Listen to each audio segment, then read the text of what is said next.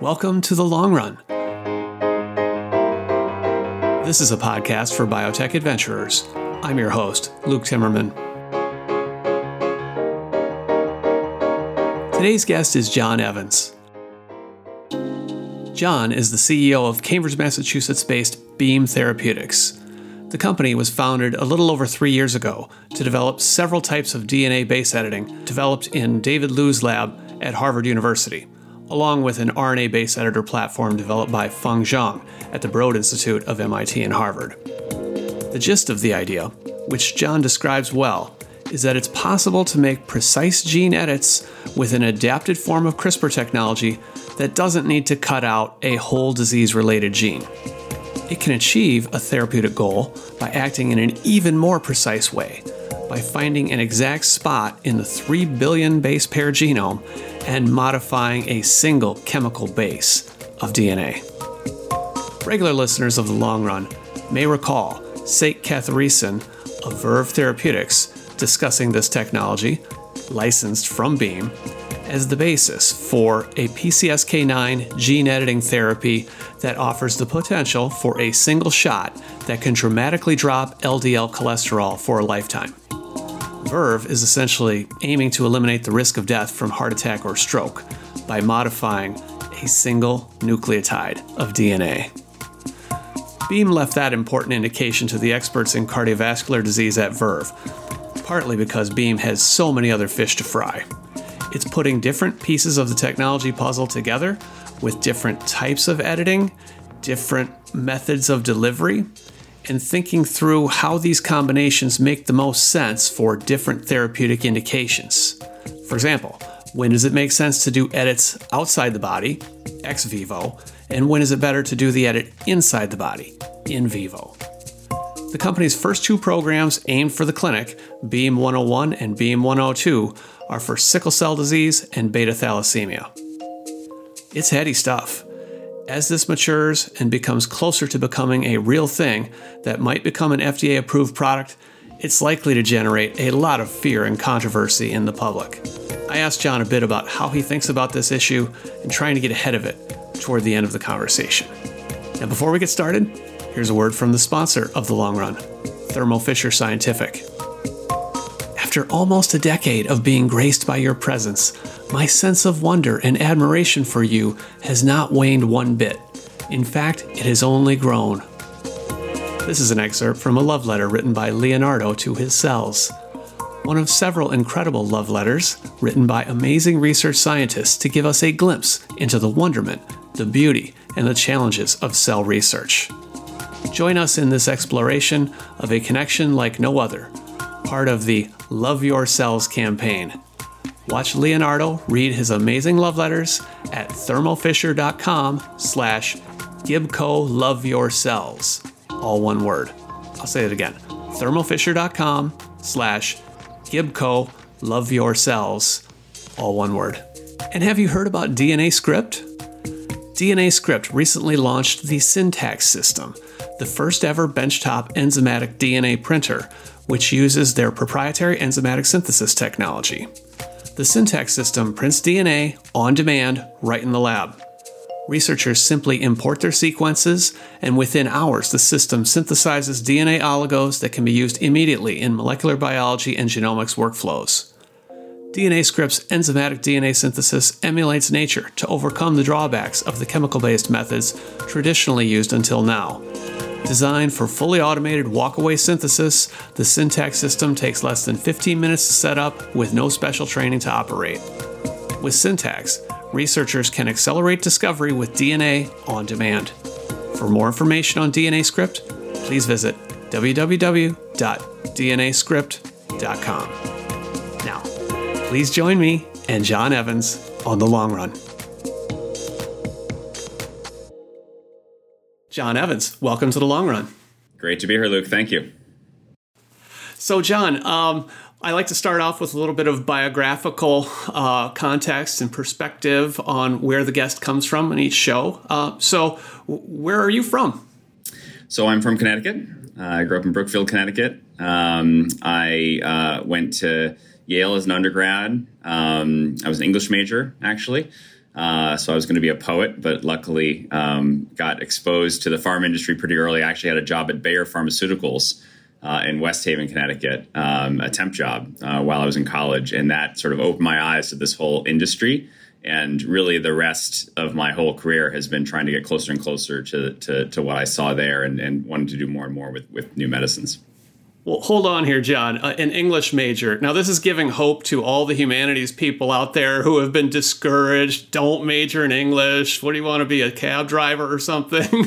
uh, did you hear that sort of thing coming up through school? Absolutely, no question about it. Um, but yeah, you know, I mean, I think at the end of the day, as an English major, you learn how to tell stories, learn how things relate, uh, how people relate to each other, um, and and ultimately you know, it, just a great liberal arts education was was great training. I, I, do wish I had had a little more science early in my career, um, in my education, but I've I've managed to to, to pick that up uh, over time and and just love it and want to be closer and closer to it. You mentioned poetry. Did you have a favorite writer or writers in those days? Yes, I, I liked all, all, the 20th century poets. Like Wallace Stevens was a was a personal favorite of mine. Huh. Okay. Okay, but you did a temp job uh, at this company Bayer, and you figured out, hmm, this is interesting. What was it about that that that captivated you? Yeah, I was, so I was literally answering phones. Uh, I was I was a long term sort of admin replacement, but I was working uh, for some people who were managing their hemophilia division. So they had uh, CoAIT, this was um, blood derived factor eight for hemophilia, and then Cogenate was the recombinant uh, form of factor eight, and it was just amazing to see this business firsthand. It was still you know, blood derived factor eight at the time, you know, this is the same um, product where there had been a lot of issues with AIDS being transmitted to hemophilia patients um, back in the 80s. Uh, in the late 90s, when I was there, they were worried about Creutzfeldt-Jakob disease. Um, so there was there's lots of issues there, and then the recombinant. This is of course the you know earlier days of of recombinant biological products and figuring out how to make these things in in, in large you know vats and in, in sophisticated manufacturing warehouses and and then of course just the impact these are having on patients around the world um, was really eye opening and so for me you know rather than maybe go to law school which is what most liberal arts uh, majors might do uh, I ended up thinking that that working for this industry as part of my career would be would be ideal. Uh huh. And this didn't really occur to you coming up through K twelve or uh, you know your, your, broader exposure as an undergrad at Yale. It was it was really that job. Yeah, I, you know we did, we didn't have a lot of doctors in my family. I actually was not that exposed to it. Um, my father was in science. He was actually in robotics um, and, and physics, and so uh, I knew a little bit about technology and about about starting companies, but but never on the on the biological side. So this was just a really fortunate accident, and very happy it happened. Huh, huh. So, what was your next step? You you decide to go get an MBA, is that right? Yeah. So I actually worked at McKinsey, um, and I went and I said, sort of, where's pharma? You know, because I really had this great experience, and so I ended up going to the New Jersey office. Uh, and did nothing but pharma work for a few years. Uh, then I went to the Wharton Healthcare Program uh, for my MBA, and actually did do a master's in biotechnology while I was there. So that's where I picked up a little more formal training in the science. Uh, interned at MedImmune and just loved it. I just never looked back. Um, and um, and then from there, I, I, sort of had figured out at that point that I, I loved the industry, but also that I wanted to be closer and closer to the science and started to form the idea that the smaller companies and the more research oriented projects seemed more interesting to me. Uh, and so that's when I began to turn myself towards biotech. And, and so that was, you know, a really um, important move. And so I think from there, you know, a lot of my career steps were just getting smaller and smaller and closer and closer to the science as I went. But now, being a non scientist, not having a PhD, what was your entry point? Yeah, so for biotech, um, so coming out of McKinsey, um, I actually just, you know, another fortunate accident. I had interviewed uh, Stelios Papadopoulos while I was uh, at uh, Wharton, uh, and he was, of course, a famous, you know, banker, you know, you know, leader in the industry.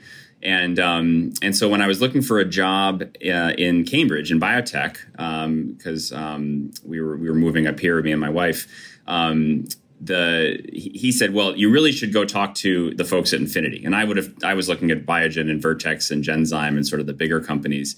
And so it was really that personal connection. And so I went and met uh, Steve Holtzman and Julian Adams and Adelene Perkins at Infinity and the Jazz Cafe and uh, just totally fell in love with it. And again, it was much smaller a company than I thought I would normally have gone to, but I just couldn't resist the culture and the vision and the the excitement of, of a company that size, and and jumped in with two feet. So, what was it about the culture? Just you know, as you get smaller, it, things move more quickly you get to see more how it all integrates together. I mean, of, of course, you know, in a larger company, you get to see a lot as well. But but for me, that that that smaller place where you get to know everybody, you can see really clearly how the science links to creating value, uh, and then you you have to then on the business side use that to raise money and then make smart investment decisions. And then un- underneath all of that is a culture and an organization around of, of people um, that has to be really carefully built and and maintained. And and Infinity, we really we really worked hard on that. There was some amazing talent that went through that that company.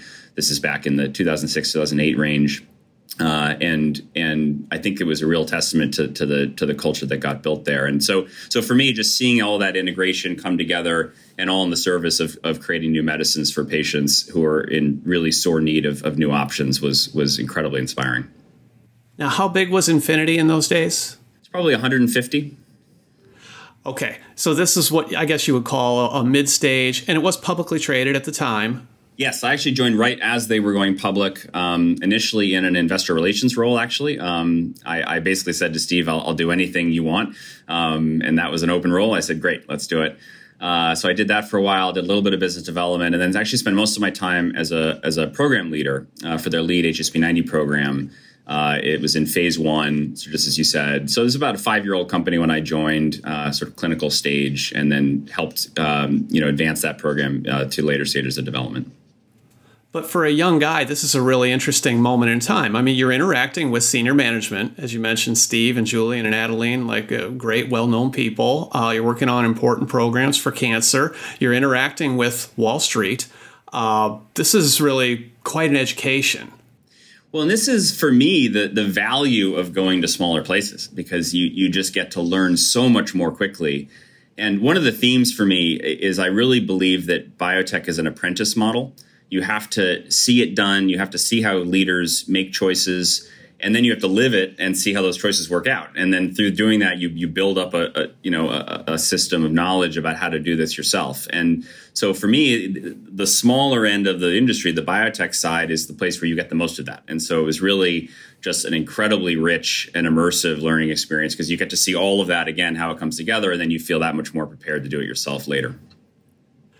That's great. So this is your first job. Uh, then you move to agios. How did that happen yeah, so you know the other important learning about biotech is how network driven it is, and of course I knew I was coming to Cambridge Biotech, but but much more important than that was within Cambridge what were the networks I was joining, and I had no idea of this, but of course a lot of the folks at Infinity had been at Millennium in in the '90s, and the rest of those people had gone on to start Third Rock, and so I had sort of inadvertently fallen into the Third Rock uh, orbit.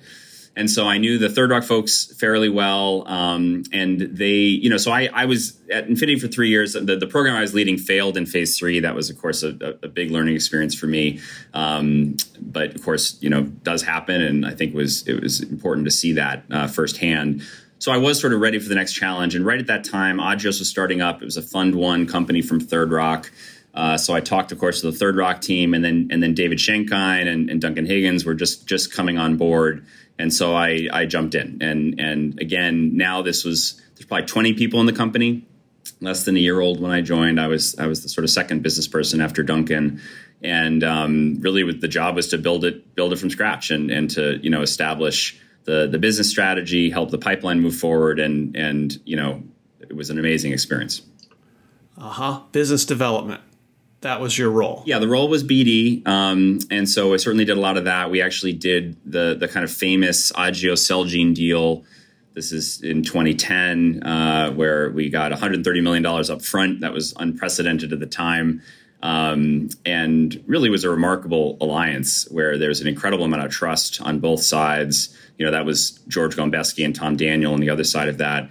Um, and so I led that alliance for uh, really all the time I was at I was at Agios uh, about eight years. We ended up doing a, a 2.0 version of that deal in 2016, actually, because uh, it was so successful. And um, and that um, uh, collaboration launched the the IDH inhibitors. Uh, which which came out of Agios, um, and and then at the, at the, same time, I always did also still have this R and D role. Um, so I, I, had done program leadership at at Infinity. I did it again at Agios. So I helped start the rare disease group um, along with Michael Hsu, and so we worked on that together. And that actually has a, a drug now um, that is nearing the market for pyruvate kinase deficiency.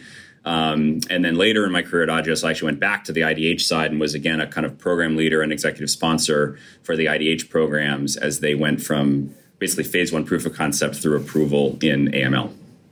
Mm-hmm, mm-hmm. Okay, so your career, you know, it, it, went on an upward trajectory as Agios grew and, and became more diversified, and uh, you had a hand in, in that strategy. But I want to come back to the Celgene deal and why that was so important, because this is 2010, as you said. Uh, this was still biotech recession. I mean, it seems so long ago, people, but there, it was, and uh, it was hard for startup companies to raise money and uh, and, and do part to bargain from a position of strength with partners. What did you? Uh, why could you talk a little bit more about why that partnership was so important with Celgene and, and how that influenced your thinking about business development? Absolutely. So, so this was very much. I mean, I had come out of you know Infinity, which was still in a rocky kind of public markets environment, and then Agios. Remember, this was a big vision. We were going after cancer metabolism, so this was finding new targets, and we were going to drug them from scratch. So this was going to be a long, risky, expensive proposition, and so how you bridge that gap from that vision to real drugs and where you get the money to do that was really an unsolved problem and you couldn't look to the capital markets for it. And so really we had to think about bd and i think if we hadn't been able to do that kind of a Celgene deal where that amount of capital came in early we would have just had to be much more narrow in our focus. You know you, you, you take two or three targets and you develop some drugs and you hope for the best. But with the Celgene deal, and it was great that they shared this vision, we suddenly had the capital go after a much bigger pool of targets and really run a big platform funnel to, to identify the best targets out of out of that group. And and that was you know really important and enabling and i think you know was a big reason why in sort of the, the, the first wave of targets that, that came out of agios that you know we've had several drugs Mm-hmm, mm-hmm. You and others on the senior management team could uh, be a little more bold, um, planning for the future rather than honing in on just that one thing that you hope and pray, fingers crossed, will make it through phase two, right?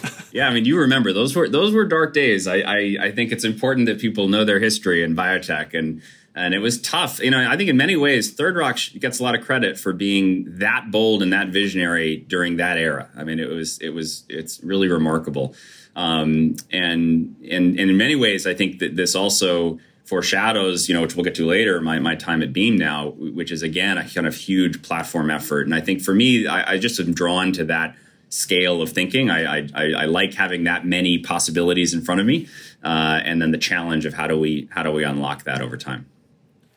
Okay, so uh, you left Agios around when was this? 2016, 17? So it was 2017, and so I'd been there for eight years. It was an amazing run. Uh, I learned so much um, from David and the entire team there. Um, and so I, I ended up uh, joining Arch uh, as a venture partner, actually, uh, as my next step. Um, I had I had sort of known the Third Rock folks. I'd known a lot of the different venture groups and, and had some conversations with all of them. But but actually, Arch, you know, Bob Nelson had been on our board at Agios f- since the beginning as well, and so I'd really gotten to know him. And I just I just loved the way Arch thinks about building companies. You know, that really taking a long term view, seeking out disruptive technologies trying to build for the long term, building public companies, building great organizations, and taking risk and and you know that's that's unusual in, in some some areas of, of the the venture and the startup community and, and it really it really resonated with me um, and so between Bob and Christina Burrow and Steve Gillis, you know, I, I, obviously you know joined Arch as a venture partner. There's a few different things in view uh, that I was going to work on during the course of 2017, uh, which I was excited about. Um, one of them was Beam, and so you know, base editing and and and that was already a little bit in in the in in the scope for me. Um, but but did several other things during that year, and, and it was a it was a great year. Although pretty much by the end of the year, I, I, I had done enough with Beam that I ended up becoming a full time CEO there. Now, was the understanding that you would, you know, look at a, a, variety of startup opportunities and sort of like an entrepreneur in residence, like maybe you find something that Arch really wants to invest in and you'll go run it? Was that the understanding, or like that you'll kind of hang out in the bullpen for a while and figure out what you'll do? I mean, one of the great things about Arch is there really are no rules and there are very few expectations other than do cool stuff, as as Bob always says. Um, and so um, so it was really up to me. Uh, so I think you know for for a period, I think I had had a long operational run. It was really nice to work on on several different things. Ended up working with the Vividian team on an early deal they did. Um, I did some work. Um, the, the, sort of in the AI space that, that became something that uh, and Citro uh, became um, and then and then helped build Beam. I think for me, it was more trying to figure out what I what I was ready to do next, and and that's where I think ultimately, you know, um, Beam sort of just grew and grew, and and I was just and we can talk about that. I was, I was just so fascinated by the technology and by the potential impact. Uh, so working with David Liu, working with Feng Zhang and Keith Jung, the other founders, and then obviously Bob and Steve Knight at F Prime. Um, you know, I love the team. And then as we started to grow the team and grow the culture, I could see how special it was, both in terms of technology, but also in terms of, of the people we were working with. And so, so that was enough for me. Uh, you know, I do think I'm at the end of the day an entrepreneur and an operator, and just want to build things. And so it was it was certainly a great fit. And so I think it was by the end of 2017, I was sitting down with Bob and saying, you know, I, I think I got to do this one. And uh, and he was of course very supportive. Okay, well, let's back up just a little bit with some of the context here because, you know, 2016, I think David Liu publishes the first article on base editing. Uh, and of course, I think it was 2015 that CRISPR itself was science's breakthrough of the year. So, CRISPR and Intellia and Editas had all been funded to, you know, uh, prominent dollars and big people involved, and there was the patent dispute all this stuff was going on. Um, and this paper comes out that says there's a different way to do CRISPR editing, maybe a better mousetrap. What, what was it about that science at that moment in time that captivated the Arch team, F Prime, and you? Yeah, it's a great background. So, so there had been a lot happening. I mean, really, you know, right at the end of 2012, of course, is the famous Doudna paper and then 2013, you know, between Feng Zhang and others, they're, they're applying them in mammalian cells. And, and then over those coming years, you had Editas and Intellia and CRISPR Therapeutics. Of course, yes, the patent battles and, and things like that. So there was an incredible amount happening. I was really unaware of most of it. I will I will admit. Um, I wasn't following the field that closely. Um, but I, you know, Bob had the relationship with David. Um, I was interested in actually some other some other technology of David's, and so I got to know David as well through that. And and they said you should really should look at this base editing paper, and so I did.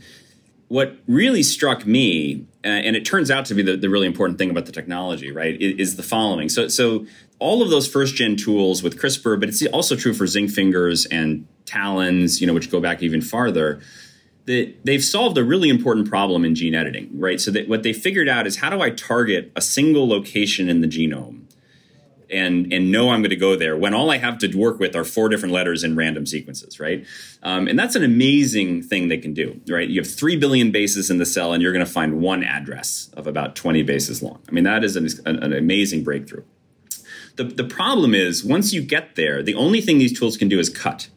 So they basically just cleave the DNA. And so the, the analogy that is often used is that of scissors for the genome, right? And this is of course going to trigger a reaction in the cell, but mostly it's a it's a reaction that the cell doesn't want that break to be there, and so it as quickly as possible puts the pieces back together again. But it does so with mistakes and damage, and so you get these sort of random sort of gene changes at that spot, and that will turn off genes. And so it's pretty good at knocking stuff out. It's much more difficult to use it to sort of repair genes or reprogram genes in a rational way. And I, I think so. I think in a way, although there was incredible hype in those early days of CRISPR and you're on the cover of Time magazine and all of that, I think it was a little far ahead of where the technology really was. And that's, of course, not too unusual in the history of technology.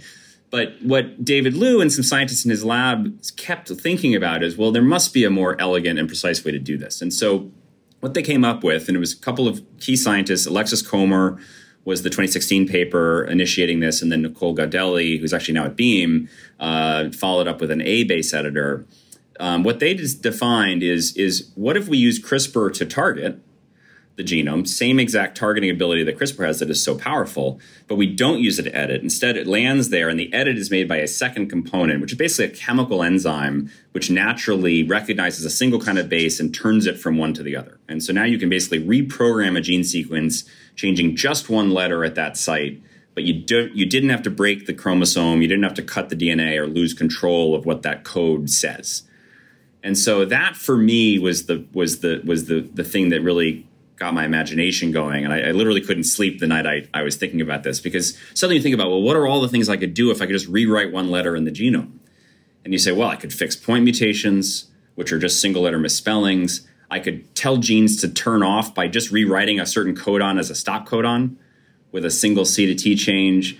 So almost the the feeling of it as a computer language now, where we can actually go in and just retype a single letter and and know exactly the change in the instructions that is going to result in that gene, and and then just thinking across the whole genome, all the ways we could potentially use that. I think that for me was the was the real power, and and so it is just a more precise. Um, controlled way of doing high efficiency gene editing that, that doesn't need the double stranded breaks that are inherent in those older systems. So you're not doing a double stranded break. You bring the CRISPR into that specific address, as you say.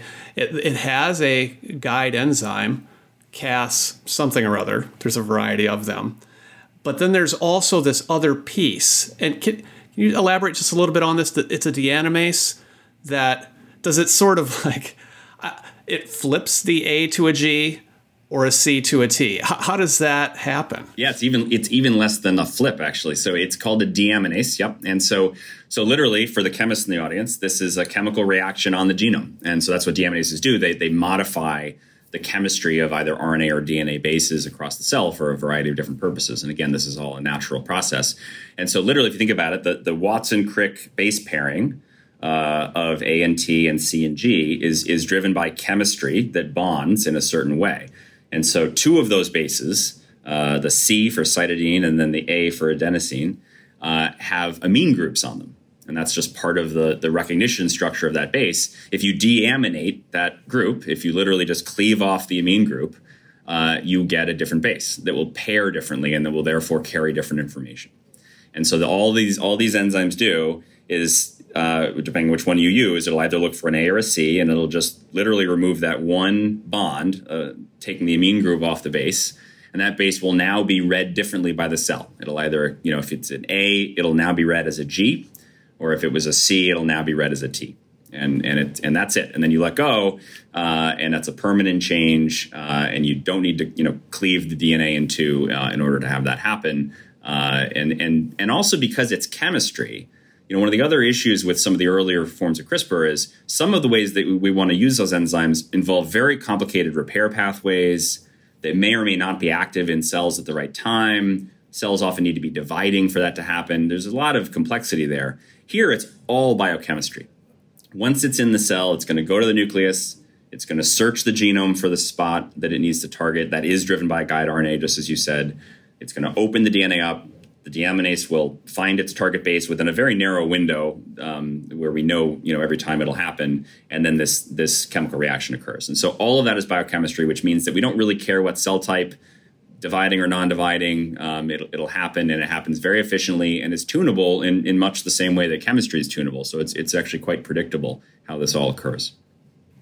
So what's another um, advantage of this approach compared with the call it first generation, where you're getting that cutting, the double strand cut. You said a lot of rearrangement is occurring. Maybe we didn't fully appreciate that back then in the Halcyon early days, but what do we see now? That are, are we seeing immune type reactions or just uh, what are you avoiding? Yeah, and, and and look, I'm the first to say that I think there are there's a room for all tools in the gene editing landscape, and I actually think the CRISPR tools are, are working great for what what they can do, which which is which is clear. Um, so if you want to knock out a single gene, again, a, a CRISPR nuclease can do it, uh, and and and that's what Intellia is doing, obviously, and, CRISPR Therapeutics and others. Um, so where we have significant advantages, so one would be something like a point mutation repair, right? That's a that's a canonical thing we do. So this would be things like sickle cell anemia where every patient has the same single letter misspelling. uh, and we in a coding region of the gene, and we want to fix that and turn that back to normal. Or alpha 1 antitrypsin deficiency, same thing. Every patient has this one letter misspelling in their liver that causes this horrible liver and lung disease um, because they can't make the right protein. So using a nuclease to cut and try to fix that is incredibly difficult and so difficult that it really hasn't progressed even in the last you know six or seven years. Whereas for us it's very simple. We're just going to land there and we're going to we're going to change that one letter back to something that's normal. So we're you know order of magnitude more efficient doing that than than than previous tools. Um, you know other applications include things like cell therapy. So it turns out in cell therapy like car t you want to make a lot of edits and you want to make the cells allogeneic, you want to make them more effective, uh, avoid the immune system. But every one of those new edits, if you're making them simultaneously with a nuclease, all of those double stranded breaks adding up together at the same time are a real problem. And they create lots of genomic changes and cell toxicity. Whereas with the base editor, because we don't make that double stranded break, we can add as many edits as we want and we don't worry about that. And so we have a, a, product going to the clinic now for a pediatric leukemia, which has four edits at the same time. It's a, it's the first quad edited cell in the industry. Uh, and frankly, we can go much higher than that. Um, as much as, as the biology will tell us, we, we want to keep making edits. Um, and you know, even even head to head with nucleases for things like knocking out genes, or activating genes. Um, you know, base editors also probably have advantages there in some senses. They're very efficient. We get very high levels of editing. They're very potent. Uh, and, and, again, you have you have a lower incidence of any kind of larger scale genomic deletions or changes that can be um, that can happen with the with the double stranded break. So so I think we're still early days and really fully exploring where base editing can take us, but but it is a very exciting kind of next generation technology, and we're we are increasingly confident that it's a potential best in class technology for for a lot of different applications. Okay, let's get to those indications and how you choose them a little bit later. But uh, you're still now just building the company. How many people were actually there when you come in as, and, and were you the first CEO technically? Yep, yep. So I was, I was sort of um, the yeah the, the founding CEO. Um, so again, it was founded by David Liu and then also Keith Jung and Feng Zhang. So they were also obviously leaders in the field of Cas9 and gene editing in general. Um, and so I helped close the Series A. Uh, we did the initial license with Harvard. Uh, and then we started hiring. And so we brought in uh, a bunch of scientists initially from their labs, actually, um, sort of amazing scientists in many ways you know, kind of competing to hire them to Beam instead of not to go to another company, but to go to an academic post. I mean, these, these are all, you know, potential academics. Um, but they, they decided to sort of follow the technology and follow this vision. Um, and so I obviously was, was hiring them. Um, uh, and then early days, we also brought in a, a, a CSO. Uh, so this is Pino Ciaramella, um, who came to us from Moderna, where actually he was working on uh, all of the Moderna vaccines, including uh, some of the early work that that prefigured the the coronavirus vaccine. By the way, quite obviously important now. yes, we, yes, he, he's a hero around here uh, for sure. Um, and um, anyway, so he you know he he brought in a lot of insights into how to build a big platform engine. Uh, you know, when I think about what Beam became, we had we had important components that I brought in from Agios. If you think about the culture of the of the place, focus on people, focus on patients, and a certain instinct for for doing precision medicine development. This is you know very much from David Schenkein, thinking about how do we target to certain populations where we know what's wrong with them genetically, and we have a tool that can exactly reverse that back to normal. That's a drug that really ought to work, and if it works early, we ought to be able to get it to, to patients very quickly. Like our IDH drugs at Agios, we got approved from IND to approval was about three and a half years each. Um, so, so that's something I'm very passionate about. But what I lacked that that Pino brought was this idea of how do you build a an engine and a platform to create these complex medicines. These are not small molecules, and so issues of you know it's a totally new payload. Obviously, you know gene editing, you know base editing is a new form of that. Delivery is very challenging. You know, and how do we think about that? Manufacturing, process development, all of these things are, are, very new. And, and so Pino brought a lot of that thinking over from Moderna. And so in some ways, I think I think of Beam as sort of a an interesting merger of of some threads from kind of Agios and Third Rock, and then from from Moderna as well, and, and kind of coming together. Back to my point that I think ultimately biotech is an apprentice model. It, you know, I think a lot about the sort of lineage. Uh, where we come from and what lessons we've been able to bring and what what you know what that's meant for for building Beam. After almost half a decade of being graced by your presence, my sense of wonder and admiration for you has not waned one bit. In fact, it has only grown. This is an excerpt from a love letter written by Leonardo to his cells. One of several incredible love letters written by amazing research scientists to give us a glimpse into the wonderment, the beauty, and the challenges of cell research. Join us in this exploration of a connection like no other, part of the Love Your Cells campaign. Watch Leonardo read his amazing love letters at thermofisher.com slash Gibco Love Yourselves. And have you heard about DNA Script?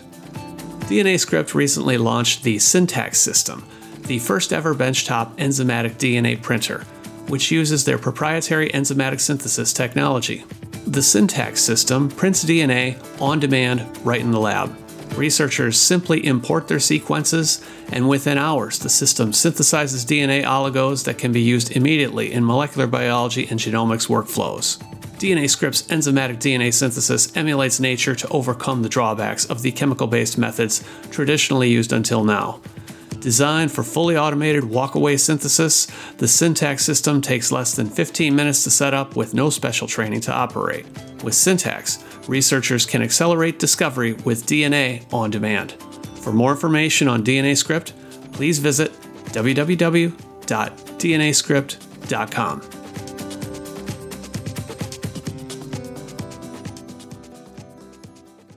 It's a very competitive and fast moving field. I mean, very much so. So, when you were thinking about risks, how, what rose to kind of the top of the list? Was it sort of like maybe we get too narrow and fall behind, or how did you think about that? Hundred percent. And and and this is this is so there's sort of two two kinds of risks. You know, probably the, the one right up front is will it work?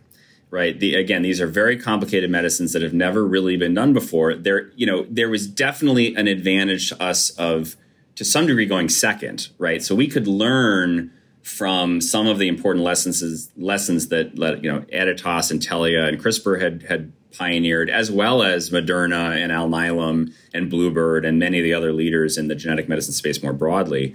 So you know things like delivery really matters and and make sure that you have a diverse portfolio of different programs so that different ways that the, the, editor might work can potentially win so that if some of them don't work you have at least some that do.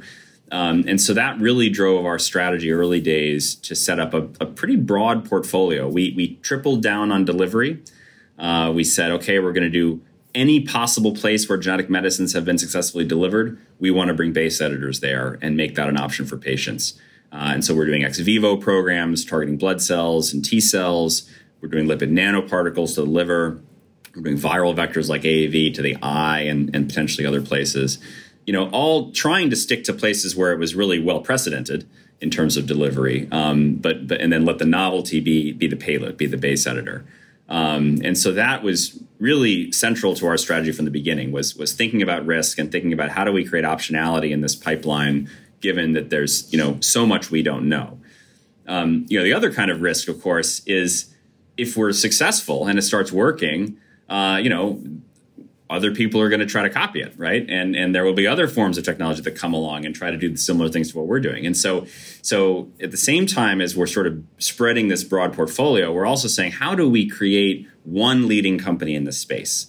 Uh, you know, the, the CRISPR field had sort of famously fragmented early days into multiple companies, and then obviously all of the the you know legal outcomes that that resulted from that.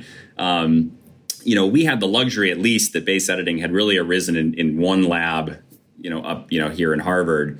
Um, and so, you know, it was a little easier to do, but we really basically said, okay, let, what are all the different sets of IP and and know-how that we need to accumulate? And so we actually were under stealth for about a year while we did several other licenses and accumulated all the technology and team that we felt we needed to generate a real leadership position in this in this new emerging field with the with the real vision being let's have let's have one leading company for this new kind of gene editing rather than rather than many and I think that also was a, was an important set of decisions that have that have served us well. What were some things that you thought about early that you didn't want to do? I think I like to joke that Beam is kind of an all-you-can-eat place. So almost always, it's the things that we do want to do. Um, you know, I think we didn't want to get stuck on just one kind of delivery. For instance, um, we we didn't want to. Um, you know, get fragmented, th- things like that. I think so. So a lot of these were kind of avoiding some of the mistakes of the past. Um, but honestly, mostly it was just really motivated by the sense of of possibility and opportunity. I mean, I think we really believed from day one that this was an important breakthrough in editing, that it was going to allow for the more, you know, elegant and precise controlled editing that that we sort of envision when we think about gene editing and that it could be really important for patients. And so really everywhere we looked, we saw ideas for how to use this. And so from day one, we've just been driven to try to make as many of those possible as we can uh, and continue to do more. Um, uh, you know, a final piece of the puzzle for us was not just to get trapped into thinking about application using the first gen technologies, but also to go back and reinvest in the platform and, and continue to advance it. I mean, one of the insights here that is true across the whole field in genetic medicine, but it's certainly true for us, is we're really now in more of a kind of engineering mindset where you know in, in small molecules you sort of search at random through through chemical space until you get something where all your assays turn green, uh, and and it can it, it can work, but it, it takes a while. Here, you really have the ability to sort of create a hypothesis, test a variant, try something out, see if it works relatively quickly, and then iterate on that. And and you get this sort of loop where you can make very steady progress to continue in engineering these things. We use things like directed evolution, where we sort of drive a protein to evolve in a certain direction. We use structural biology, where it's almost like Lego. You're literally looking at the parts and thinking about, well, what if I move the parts around? Uh, so, you know, computational biology is huge. So there's a variety of tools we have now where we can basically think about what is the what is the base editor doing today and what would we like it to do and how do we get from here to there and and so we're investing a lot in even the core de- technology development to keep pushing the envelope on what's possible and and so actually you know in the last couple of years we've published new versions of base editors that have that have been you know basically developed in our labs that are much more potent uh, and and even more precise than than those first gen versions and and that's something we continue to do and I think is just a, a great feature of this whole field which is which is that ability to sort of engineer these things and make them better and better uh, as we industrialize this technology. Okay, so whenever you have a broad platform like this, uh, you, you, eventually you got to start somewhere and have a, a, proof of concept, a demonstration program. Maybe it becomes your uh, your first product, um, or maybe not. But um, I, I, can see bringing that engineering mindset, as you describe it, to uh, a place like sickle cell beta thalassemia, where there uh, that those targets, you know, a couple different approaches to to cure that disease. A lot of people have um, have, have worked on that. Uh, what did what was it about that indication that appealed to you and made you think, hey, we can come in here and, and do something even better? Yeah, I mean, an important point is we actually never had a process where we said, what's the first? And then said, let's make it sickle. We actually said, we need to be everywhere. So we need to therefore go to hematology, uh, you know, immunology with cell therapy, liver, eye. And then in each of those areas, we said, what are the targets? So we almost did that that platform exercise four times, if you will. And, and so we actually have sort of lead programs in each of those areas such that, you know, hopefully if we if it works, it can help patients. And then it also de-risks the delivery to that organ. And then there's a whole on-deck target list that we could go forever. And I like to say that if any one of these therapeutic areas works, we have a great company. And then ideally, of course, they're all going to work, and then we can do something that's really special. Now, it turns out that ex vivo programs go faster because there isn't a vectored engineer. And so there's no question that the, the, the, hematology and the immunology programs go, go a little more quickly than the liver and the eye. And that's, that's indeed how it has worked out. So, but now to get to your point, so so within hematology, we, we looked at a lot of different opportunities, and you know, sickle is sort of you know famously been an incredibly exciting area, uh, you know, over the last five or six years, especially in the genetic medicine field. And and so there therefore, kind of unlike almost all of our other indications, it's also quite crowded. Um, you had Bluebird, obviously, which which you know reignited the interest in gene therapy with some amazing um, you know outcomes with their lentivirus therapy. You then had CRISPR and Vertex, which were moving into the clinic, and of course now have shown really exciting data using the kind of cutting based uh, CRISPR. And, you know, we really debated whether we felt we had something to add to that, actually. Um, but, you know, nonetheless, sickle cell disease is the most famous point mutation in all of genetics. I mean, we've, we've known about it for 40 years, what was causing this disease. Every single patient has the same single letter misspelling. And although it's thrilling that these other more indirect approaches can potentially uh, you know ameliorate the disease we did feel we just had to do the science to see if we could help and and the more we did the more we became convinced that actually we uh, you know our editors looked like they were doing you know better edits cleaner edits uh, than we were seeing elsewhere and, and could be potentially best in class option for patients. And so at the end of the day you know the the decision rule is what does the science say is going to work and what is going to help patients? And and then you do that. And so we we've we've gone really all in as a result. And so we have two approaches. One of them does the fetal hemoglobin upregulation uh, approach that others are doing but we can do it very directly because we can basically edit the promoter regions of the fetal hemoglobin gene itself uh, and with a single base change that we've identified that is, you know, gives us the most activity, uh, we turn them on very robustly. So we get higher levels of F than anyone else, and obviously do it without cutting. Uh, and then the second program, Beam 102, is uh, of course the the direct correction. So we're going in and we're literally changing the one disease causing letter uh, back to a normal copy and and and doing it very efficiently over 80% editing. So so we think both are potentially curative, both are potentially best in class. We're moving them forward, and at this point, really feel that we are um, going to provide a really important new option for patients with sickle as we all together as industry try to cure this this terrible disease. One time treatment, cure. That's the thing, and so you know we we are all humble about you know using that word um, uh, but but this is very much in the the the part of our industry that is working on a future of, of one-time therapies where a patient just has to focus on their disease uh, to, to get the one regimen hopefully uh, and then that should be it. They really should not have the disease again.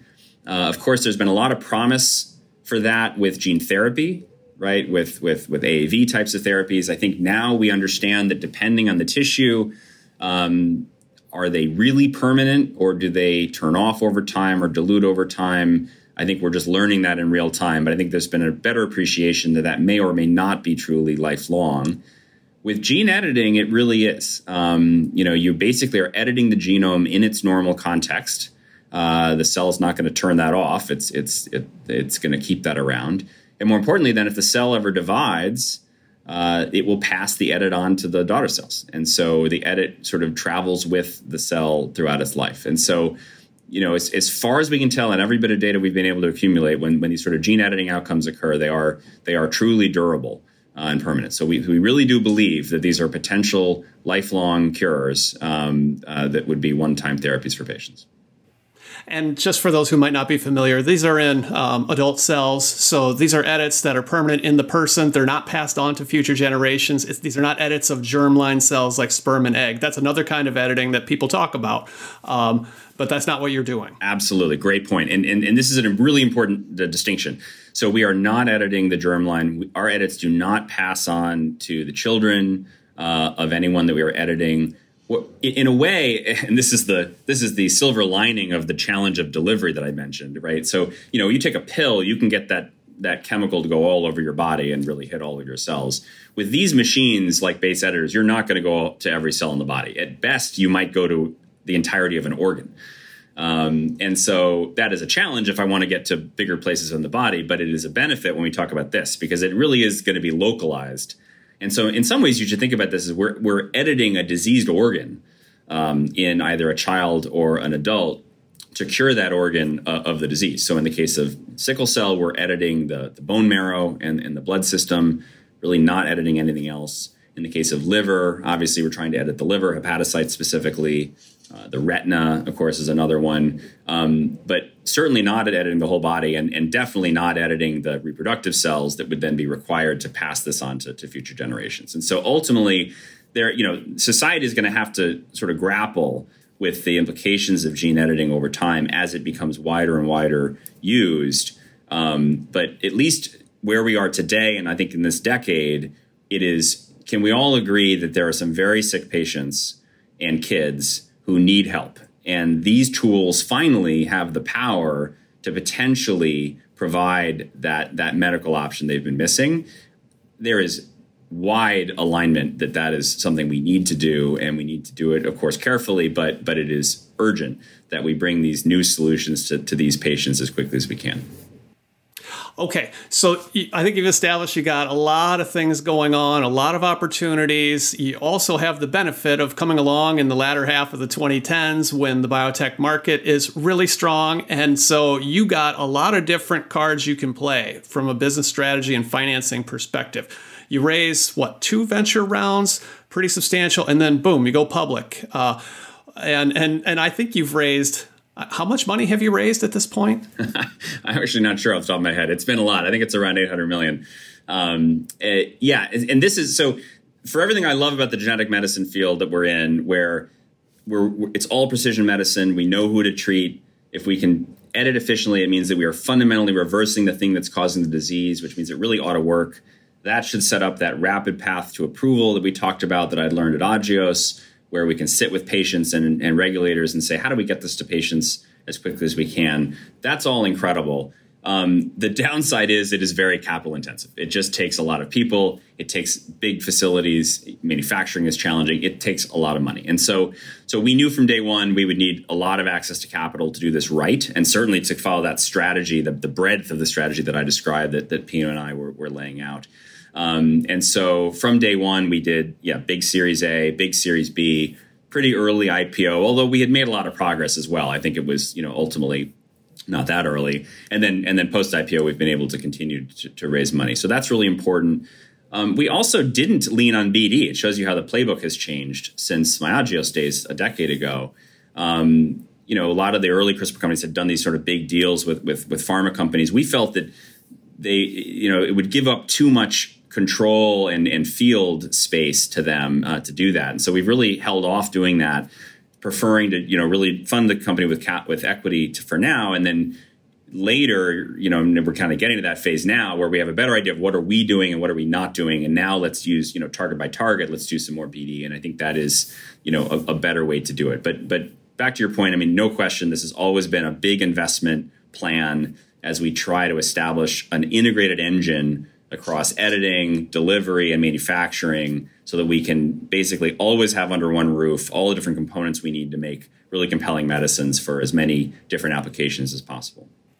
But now, at the time of your IPO, you're preclinical, still preclinical with all of these programs. But because you're funded to the extent that you are, you're able to make these long term strategic bets. Things like uh, diverse delivery technologies like lipid nanoparticle, like electroporation, like AAV, figuring out which one is the appropriate delivery mechanism for the cell type you're going after. And that could be ex vivo, it could be in vivo. I mean, you've got like, I'm imagining like a, a whole checkerboard of things uh, that, you, that, you, think about. And, uh, and, and you also have other things that other people want to do with your technology that's even beyond this ambitious scope, like Verve. I mean, Sate Kathiresan was a previous guest on this show talking about uh, PCSK9 edit, a single nucleotide change. That's all you got to do to PCSK9 and one time treatment to lower your cholesterol. I mean, so, but, but coming back to like the the position of strength this puts you in. I want to touch on this deal that you did, I think, within the last year with Guide Therapeutics. So, what did you see there? They had some delivery technology, and you structured a deal in an unusual way. And I think it's something unique to this moment in time. Tell us that story. Yeah, great. So, um, it, it, there's been a lot of pretty interesting stories now. So, so the Guide we felt increasingly confident that base editing was working. And that, you know, we wouldn't have gone public if we didn't. Um, you know, it was clearly working on our hands. And again, the nice thing about these tools is we can do things in a cell that are, you know, clearly different than what anyone else can do with any tools. And so as soon as you've done that, you've created a lot of value because it's it's self-evident that this is important. There's a lot of work to do still. You have to go in vivo, you've got to get the manufacturing, you've got to do the preclinical studies, you have to get to the clinic. But all of those steps were fairly well precedented. And so I think it was possible for investors to say, actually, I can see a pretty straight line between the, the very different novel behavior of these new editors and your team's ability to sort of show that and and a path to helping patients in the clinic. And and then again, the precision medicine benefit is you don't have to wait until phase three to know if it if, if it's going to work. In phase one, we really ought to be able to turn that card over and generate data that says yes, this is a potentially important medicine, as has happened with CRISPR and Intellia and others. So that I think is why the access to capital has been there for us to, to be so aggressive. So with Verve, um, sorry, with Verve, um, with with uh, Guide. Um, so we, as I said before, we were fairly um, focused on vanilla delivery at first, right? So we didn't want to take a lot of risk there, given that the novelty was in the payload. And so we were doing electroporation, and for lipid nanoparticles, which again Pino knew um, from the Moderna days, and we have um, another set of folks from Novartis as well. Um, really, just focused on the liver, which is of course the, the place where they go first. But in the last year, I think we have become, given the access to capital and, and the, the strength of the base editing platform, we have become more and more focused that actually, you know, we have got to also innovate on delivery. It isn't enough to be innovative in the editing and then live with the current state of the art on delivery because there's just too many places we can't go and those technologies just need to improve. And so we really started to do work on how do we make this better. And um, there's a bunch of different parts of that initiative, but one of the big ones was where else can LNPs go, lipid nanoparticles, beyond the liver? And you know, at the same time, you've got, of course, Moderna with the vaccines and Pfizer and BioNTech, you know, showing that that that mRNA and LNPs are here to stay. Uh, you know, many of us have been treated with them now. You you you know, you've treated hundreds of millions of people around the world. And so this looks like a really robust platform. Isn't there some other place we can take it? And so well, uh, sorry to interrupt, but LNPs have been around for a long time. Alnylam used them with uh, siRNAs and others in that field too. But what you're dealing with is a larger package. And so that question is right: uh, Can an LNP actually deliver something of this size? consistently, efficiently. Yep. So Alnylam had shown very well using LNPs for short oligos like RNAi. Um, but Moderna had done the work to show, okay, no, can we deliver a much, much larger mRNA and, uh, you know, thousands of kilobytes long and and they did. And so then you know you come to CRISPR and you have to say, okay, well, I'm, I'm, to do this, I need to to deliver an even slightly larger mRNA, but not that much larger, plus a guide RNA. And and you know that turns out to not be that different, and so it has been it has been possible. But it is it is harder to get these LNPs to work correctly when you're delivering mRNA than people maybe originally anticipated. Um, but at this point, there are you know several groups that are doing this successfully, including us. And we do think it is a, a, great platform for the future because, again, LMPs are synthetic to manufacture, which means they will be much lower cost than other things. They're scalable. They are redosable, unlike viruses, right? So you can potentially dose multiple times. Um, they are, you know, well tolerated. You know, they're transient in the system, so they go in, create the editor, the editor edits, and then the whole thing washes out of your system and it's gone. You know, within a few days to a week, and so that you know we lo- we love that profile. Um, the problem is they mostly go to the liver. Uh, so this is factor guide, and so and so you know, but but it turns out, and we were seeing some data like this in our hands, and then and then in others in the in the literature, that if you change the formulation, if you change the lipid, if you make certain other recipe changes, you can actually retarget them towards other kinds of tissues. And and so uh, Guide Therapeutics was was founded by uh, James Dahlman uh, and Corey Sago. Uh, Corey is actually now at Beam. Uh, James is a professor down at Georgia Tech and they basically built a beautiful platform that allowed high throughput multiplex screening of LNPs in vivo. So you basically dose a whole bunch of LNPs into an animal, and then you can look at different tissues of interest and see which of the LNP recipes got me to this tissue versus that tissue. And, and then that becomes a new lead, and you can kind of iterate from there back to that engineering principle. And so we are now very hard at work pushing the envelope on where LNPs can go well beyond the liver, thinking about blood cells, if you think about sickle, thinking about T cells, if you think about CAR T and immunology, thinking about the brain, muscle, lung, these are all of interest. And of course, in some of these experiments, we're screening all of them at the same time. So we're very bullish about the future, but I think it is it has become a new theme at Beam of how much we're investing now in the future of delivery as much as keeping investing in the future of, of editing delivery is super important for going all the way back to the history of oligos and uh, basically all new modalities. It comes down to this and it's often not fully appreciated in the early days. Uh, but but so anyway you saw this thing with guide that you liked. And um, you know you, you, got a lot of cash but you want to be careful in how you spend it. And so you structure this deal in an unusual way. As a development stage biotech company you you uh, you buy that company in ca- in your stock by and large. Um, and and the the investors in this little company accepted that. Yeah, yeah. I mean, so so basically, what what Guide had done is they had made all this progress on um, you know the basic sort of formulations, and suddenly they were delivering not just siRNAs but now mRNAs and and to different tissues. And so they were starting to say, well, wow, you know, now I really need to build downstream process development and editing and you know all these components that we had just built.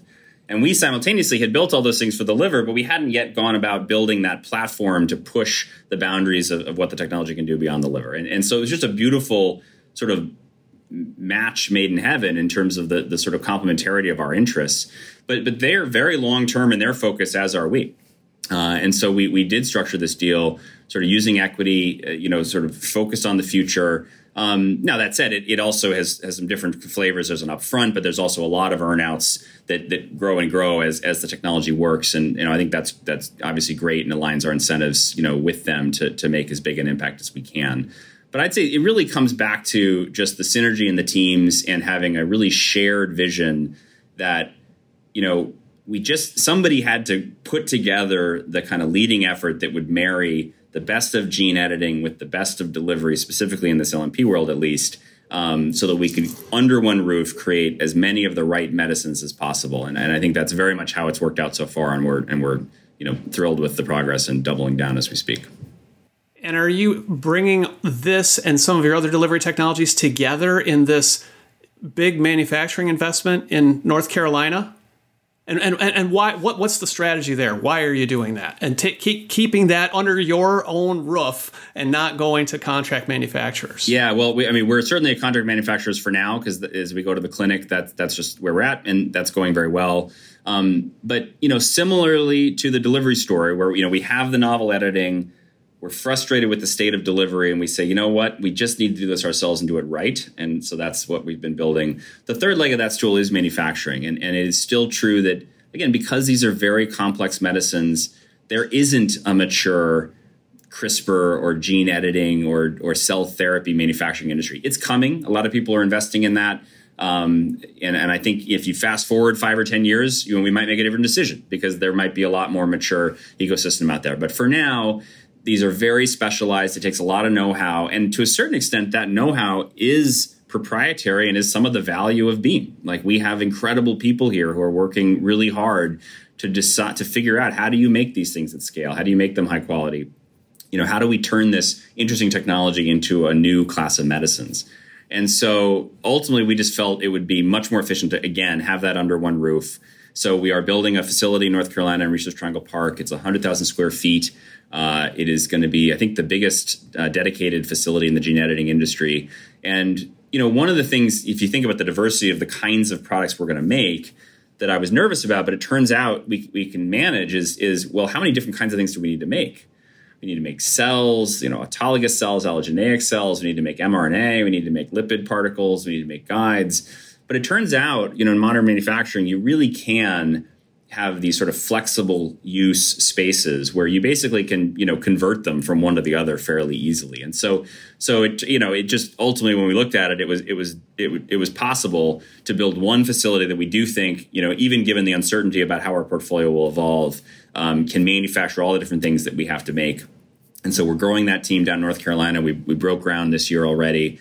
That'll be operational by 2023 and then, you know, as much as we love our external CDMO partners, boy, it'll be great to have, you know, the beam team, you know, capable of, you know, on a given week doing a manufacturing run. And then if that manufacturing run fails, we can do it again the next day um, and just control end to end, you know, the delivery of these medicines to, to as many patients as possible there's a speed advantage, but there's also that competitive advantage long term in that know-how, the, those those recipes, the the nuances that may not get published, um, and how you make these things. Um, uh, okay, so John covered a lot of ground here, but I, I want to ask you a little bit about the public uh, facing nature of the whole CRISPR and gene editing conversation. I, I think you know people have quite a few people have heard about CRISPR, and there's, cons- you know, there's a popular book Walter Isaacson wrote uh, with Jennifer Doudna as the star, and she's won her Nobel, and she's become something of a public spokesperson and a very good one for both the science and some of the ethical concerns that come from this. Uh, I, I, see less of that happening at the industry level. And I, I worry, and I think you probably do too, about some of the misinformation that we see out there that's bubbled up with the COVID vaccines, that the mRNA is going to alter people's DNA. Well, it, it doesn't. But uh, a gene editing cure for sickle cell actually does alter people's DNA. Uh, and so, uh, you know, people are going to have a lot of questions. They're going to have a lot of fears and concerns. And I wonder, you know, how do you, how do you think about this, and how do you think the industry can get ahead of this and do a better job of uh, engaging with the public in a two way fashion? Yep. Uh, so I, I, think it's a really important conversation, and it's one that we're increasingly focusing on um, because it is going to take time. I think it's going to take time for people to understand this, to get comfortable with it, and it. But we have to do it because back to my point that I do think that the use of these tools is only going to expand over time. We, you know, look at our own pipeline. We're obviously starting with um, you know, very focused genetic diseases, sickles on the larger end. Some of them are smaller. Um, but over time, we're going to be doing you know bigger, more more, more prevalent diseases. You know, with things like Verve, we're going to prevent heart attack. Um, we're doing a deal with Apellis. We're targeting the, the complement pathway. These are these are much more complicated biology situations. Regenerative medicine is going to become important. So so almost like an expanding circle of application is going to happen over time. And and so given that, it will touch more and more people, and and we need to help them understand what's happening.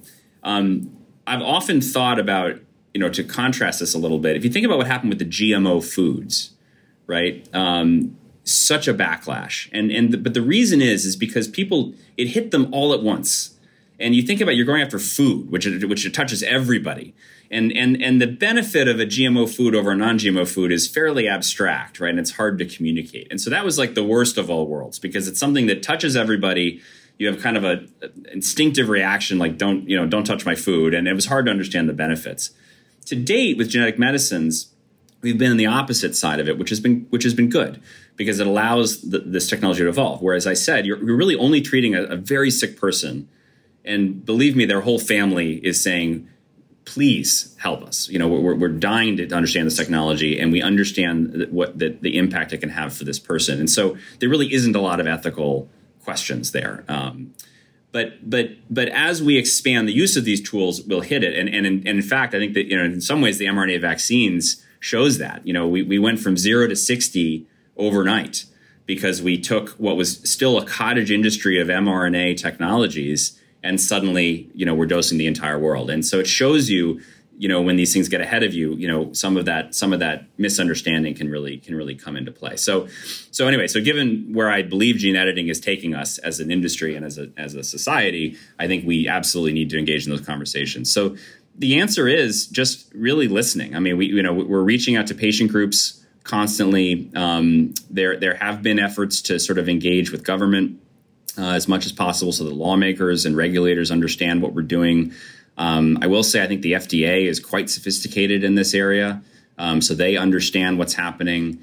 And then the role of physicians, um, you know, to really lead the way and help, you know, lay out, you know, what are the costs and benefits of using technology like this, so that patients can really understand that. Um, you know, I think all of those are going to have a role to play um, and and even you know books about pioneers in, in gene editing. You know whether it be Jennifer Doudna and Emmanuelle Charpentier winning the Nobel or things that sort of raise the profile of what we're doing. Um, I think all of that has to help uh, as we sort of raise awareness.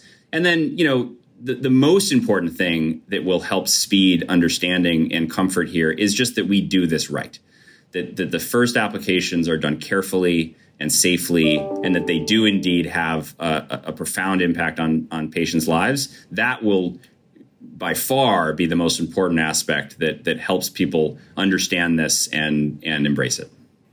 But these things are coming. They're coming fast. I think I heard you say at an investor conference that you think we're going to cure everybody with sickle cell in 10 years. Now, maybe that's aspirational, but I think if I mean, seeing the biology that you describe, I mean, I think that actually is possible if we were able to expand access the way it ought to be once you have this kind of treatment. So that that's a whole other conversation about about access. Uh, but I think you know, ten years is not that long in this industry. You know, it took 20 years to develop monoclonal antibodies and 20 years for oligos. Uh, this is happening quickly. Well, and this is the other part that I think we we have to be very uh, proactive about, right? So, so taking sickle as an example, you know, the initial wave of sickle programs will use um, transplants to get the edited cells into the body to then take over and replace the older cells. Those transplants are fairly harsh and and they're toxic, and they use you know chemo like busulfan to, to, to make that happen. So that's going to be a good option for some patients who are, who are very severe, but not for all patients. And so, you know, we certainly are not resting on our laurels. So we are also working hard to fix that conditioning regimen, make it less toxic, and then ultimately even to look at are there ways to deliver the sickle editor in vivo so that you don't even need the transplant. And so, but you know, one way or the other through those those sort of next generation regimens, we will make this as both patient friendly non toxic, and cost effective as possible. And that's the work that has to happen for us to expand access to this and feasibility so you can treat all patients, certainly in the US, in Europe, but also around the world. You think about Africa, you think about Asia, you think about other places where there is a, a large sickle population, large beta thal population. And you know, we have to make the technology better and better to drive the, the, the affordability, the access, the scalability of what we're doing and make it you know as as much like a normal medicine that is that is well tolerated and easy to to administer as possible. I think if we do that work, and you know sickle is just one example. Really, almost all of our indications have versions of this. Um, then you know that the full benefits of, of this technology can be realized. Well, it's an important conversation. It's an ongoing conversation. Maybe I'll have to have you back on in five or 10 years and see how it went. John Evans, Thank you so much for joining me on The Long Run. Thanks, Luke. Thanks for listening to The Long Run, a production of Timmerman Report. Pedro Rosado of Headstepper Media was the sound editor. Music is from D.A. Wallach. See you next episode.